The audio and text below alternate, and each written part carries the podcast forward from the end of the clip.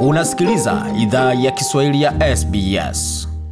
Jambo popote ulipo na karibu katika makala ya idhaa ya Kiswahili ya SBS. Uko na migodi ya migerano, tukuletea makala haya kutoka studio zetu za SBS na mtandaoni anwani ambao ni sbs.com.au mkwaju swahili. Makala pia zokapata kwenye ukurasa wa Facebook anwani ambao ni facebook.com mkwaju SBS swahili, na iwapo una pendekezo ya makala malolote lile ambalo ungependa kutujuza kwa barua pepe, anwani ni swahili.program at sbs.com.au.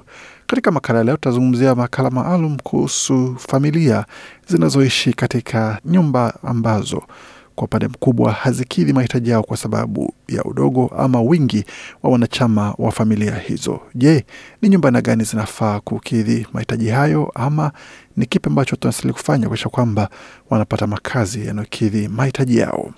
Makazi ni moja ya vitu muhimu kwa binadamu kote duniani, haswa kwa watu wanaowasili nchini Australia kama wahamiaji au wakimbizi.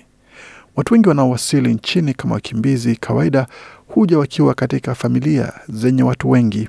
Hali hiyo humaanisha wengi wao hukabiliana na changamoto kubwa ya kupata makazi yanayotosheleza mahitaji yao, na wengi wao hukabiliwa na pigo baada ya lingine kutoka kwa mawakala wa nyumba ambao hukataa maombi yao ya nyumba zinazokidhi mahitaji ya familia zao.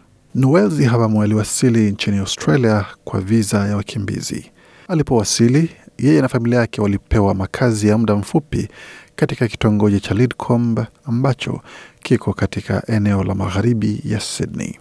Amezungumzia jinsi yeye na familia yake ilivyokabiliana na mchakato wa kutafuta makazi wiki chache baada ya kuwasili nchini. Nilikuja na familia kubwa, tulikuwa watu wanne.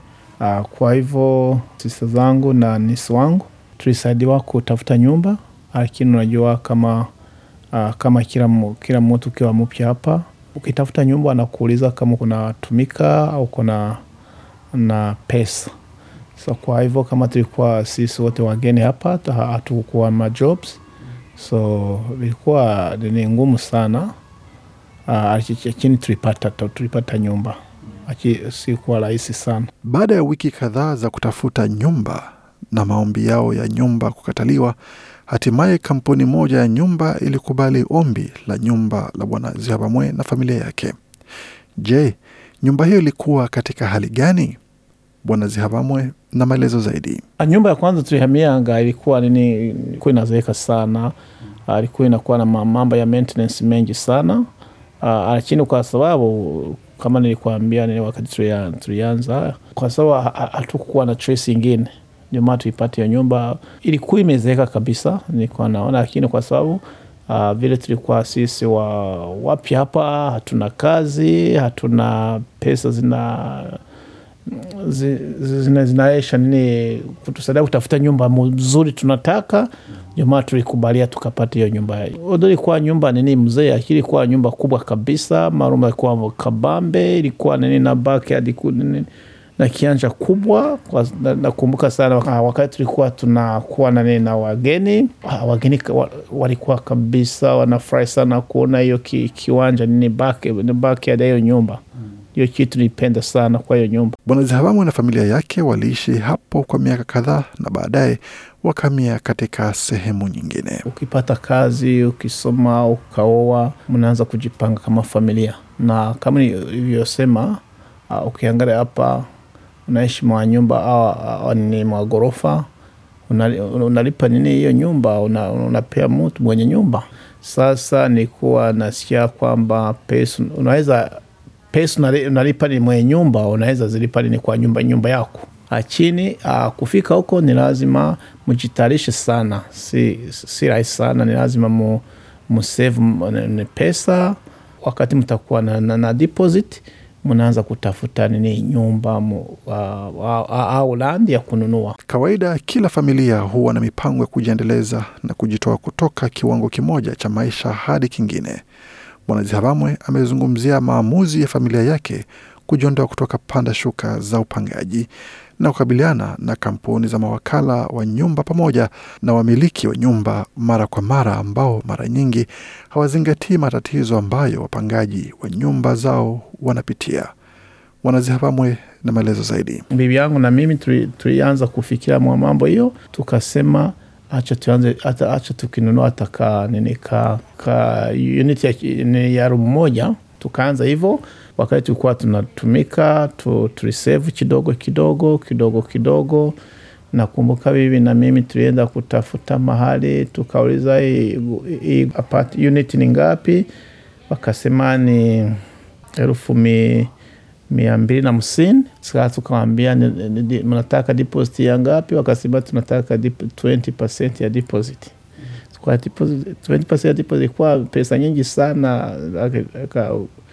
Ah, miaka kumi iliyopita ilikuwa kama uh, uh, elfu kuru ishirini hivyo tu, kisha tukasema ya hatupati, kisha wakatuambia ati hizi sehemu sometimes inakuanga ni ngumu sana kupata, ni vizuri mwende na sehemu ingine uh, ambali kidogo ya, ya city. Ndio maana tulienda huko Liverpool kidogo tukapata kauniti kamoja huko, tukaanza na hivyo tu. Baada ya miaka mingi ya kuwa wapangaji, Bwana Zihabamu na familia yake waliamua kuchukua hatua ya kuwa wamiliki wa nyumba. Je, Bwana Zihabamu na familia yake walijihisi vipi baada ya kuondoka katika maisha ya kuwa wapangaji na sasa kuwa wamiliki wa nyumba yao binafsi? Wakati tulifika kwa hiyo ka nyumba ketu ka unit kalikuwa kazuri ka mpya kabisa, tukasema hata nikadogo ka- lakini ni ketu. Pia tukasema acha tuseme tumefika home, kwa sababu mwenye nyumba kila wakati ana- anapasha kuja kuambia nataka nyumba yangu. Hata mmeji- sana, mnapenda sehemu mnapenda nyumba hata si nyumba yenu. Kwa hivyo wakati tulipita huko tulisema sahii tumefika nyumbani tunaanza tazala mtoto, tukazala mtoto wa kwanza kabisa, tulikuwa tunafurahi hivyo, tukasema kidogo kidogo yaka nyumba mea, maybe uh, nyuma ya miaka tano tunaweza pata deposit au equity ya kwa hii unity, kisha tunaweka nyumba ka chini. Ndikuwa mpango wetu nini wa, wa long term. Kadri muda unavyoendelea kupita na maisha kubadilika, ndivyo mahitaji ya kila binadamu hubadilika na kuongezeka pia.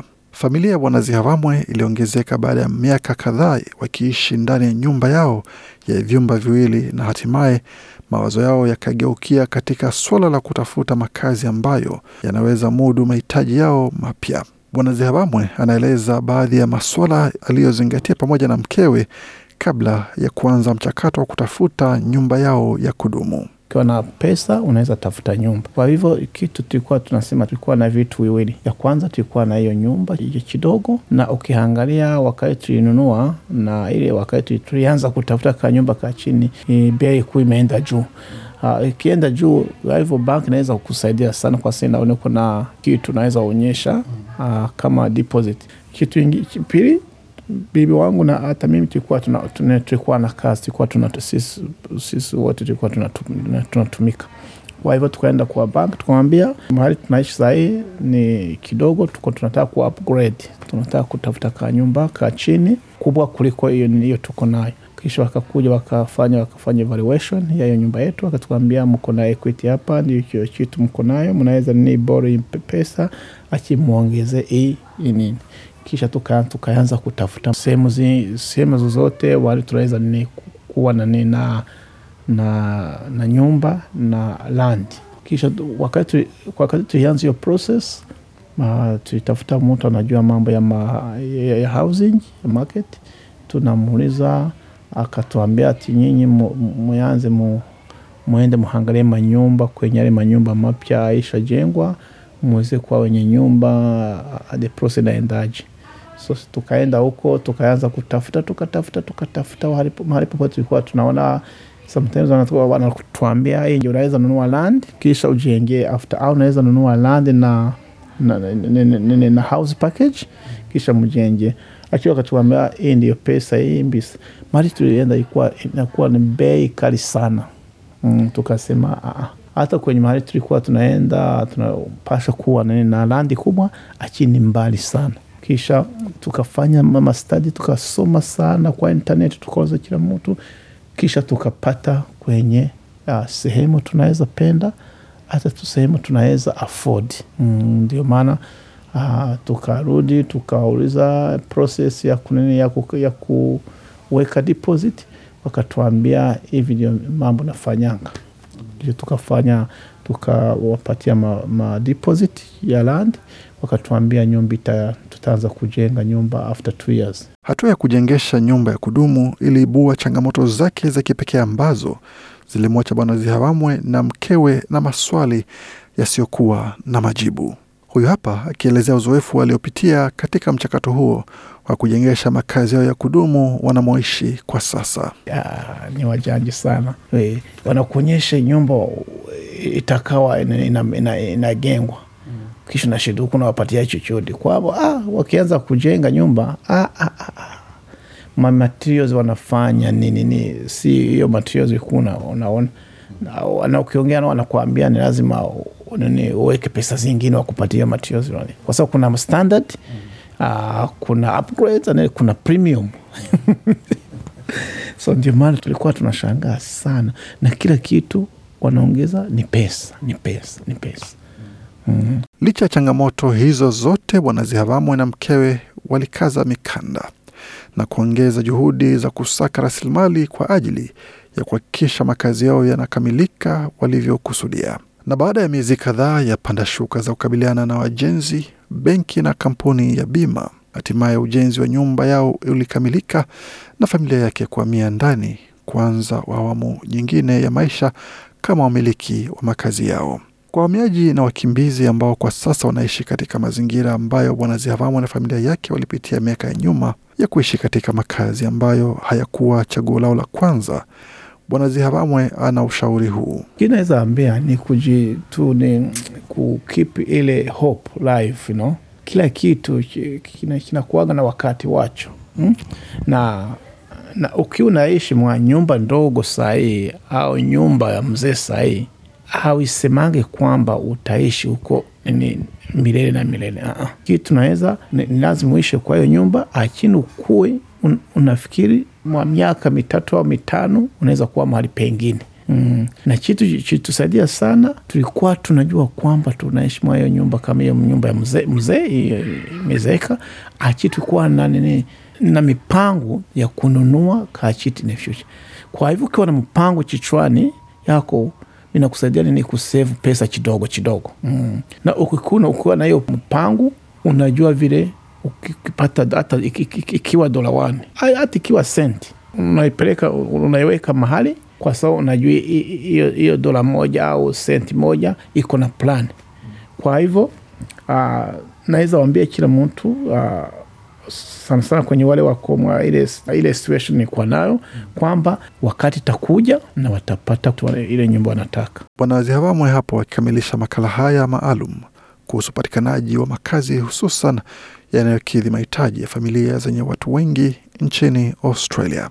Kama umepitia hatua ambazo Bwana na familia yake walipitia kuwa wamiliki wa nyumba, au kama ndio umeanza mchakato huo na ungependa changia uzoefu wako, usisite kuwasiliana nasi kwa barua pepe. Anwani ni swahili.program@sbs.com.au. Uchangie uzoefu wako nasi na huenda ukahusika katika matangazo ya siku za usoni. Tembelea pia tovuti yetu sbs.com.au mkwaju Swahili, ambako utapata ratiba, matangazo na makala tunayopeperusha pamoja na makala tuliyochapisha kwa ajili ya matumizi yako. Wazapata pia makala hayo kwenye ukurasa wetu wa Facebook, anwani ambayo ni facebook.com mkwaju SBS Swahili. Ulikuwa ukisikiza makala yanayohusu familia zinazosaka nyumba zinazokidhi mahitaji ya familia zao. Makala aliandaliwa na Gode Migerano kwa niaba ya idhaa Kiswahili ya SBS. Je, unataka kusikiliza taarifa zingine kama hizi? Sikiliza zilizorekodiwa kwenye Apple, Google, Spotify au popote pale unapozipata.